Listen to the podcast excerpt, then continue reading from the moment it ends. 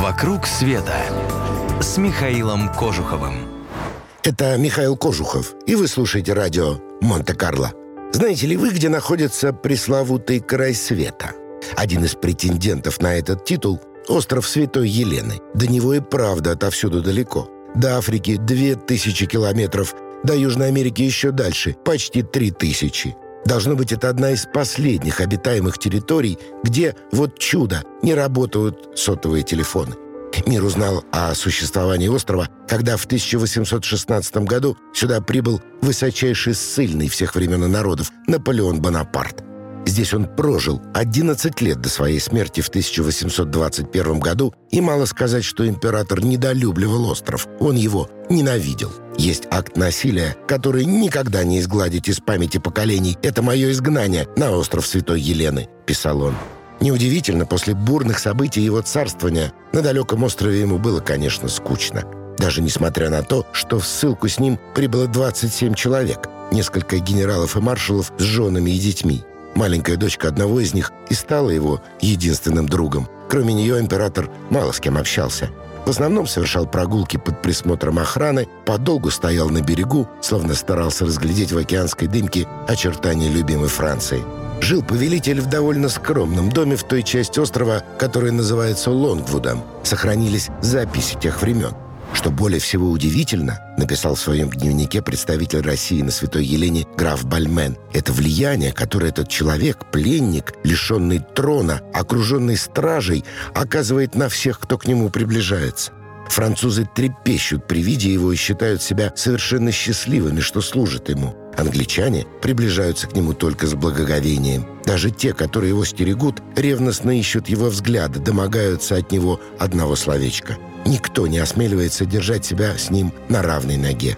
Теперь в этом доме маленький музей, где сохранилась не только атмосфера, но и многие подлинные вещи, принадлежавшие Бонапарту. Любопытно, что вся Святая Елена — это заморская территория Англии, а несколько гектаров земли и дом в Лонгвуде принадлежит Франции. Дом, где прошли последние земные годы императора, главное, что мечтают увидеть на Святой Елене — приезжие. «Вокруг света» с Михаилом Кожуховым. Это Михаил Кожухов, и вы слушаете радио Монте-Карло. Сегодня я продолжаю рассказ о крае света, который называется «Остров Святой Елены». Вся сегодняшняя жизнь острова, затерянного в Южной Атлантике, связана с кораблем почтовой службы Ее Величества Королевы Великобритании, последним судном, который остается в строю английского почтового флота. Судно, кстати, называется так же, как и остров – Святая Елена. Абсолютно все, от фруктов до автомобилей, на остров доставляют морем – Корабль приходит каждую неделю из Кейптауна и, бросив якорь, разгружается прямо с воды на понтоны. У островка нет даже собственного причала. С кораблем приезжает и несколько десятков туристов, преимущественно пожилых, которые рассыпаются по острову и служат его обитателям единственным источником дохода. Для экономики острова этих денег, понятно, не хватает, и все нужды четырехтысячного населения оплачивает мама Англия.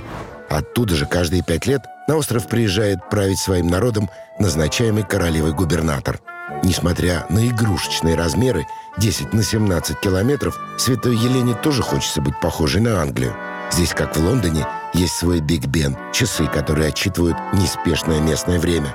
Да и полицейские носят такую же форму, как и в городе на Темзе. На Святой Елене всегда хорошая погода.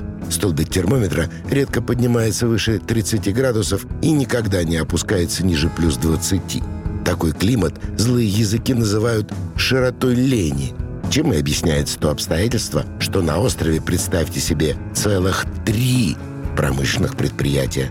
На одном из них перерабатывают кофе с крошечной плантацией, на другом делают ликер, а на третьем замораживают рыбу, которой полно в здешних водах. Теоретически на острове все растет, но святоеленцы с серьезным видом рассказывают историю о том, что они-то, дескать, что только не пробовали сажать. Но злобная фруктовая муха начисто съела весь урожай. Немного похоже на иллюстрации к песне Юрия Никулина про остров невезения. Да и то правда. Зачем сажать, если в назначенный день к островку причалит корабль и привезет все, что нужно? Правда, скоро здесь все будет иначе. Уже в 1916 году На острове будет аэропорт, который строят полным ходом. Приземлится первый самолет, и последнее судно почтовой королевской службы пойдет в свой последний рейс. И второму механику, Андрею Кузнецову, придется искать себе новую работу. А вы как хотели? Чтобы у черта на рогах не нашлось на судне хотя бы одного русского моряка? Такого теперь не бывает. А хотите все увидеть своими глазами? Тогда не сидите на месте. Поехали с нами. Весь мир с клубом путешествий Михаила Кожухова. mktravelclub.ru «Вокруг света» с Михаилом Кожуховым.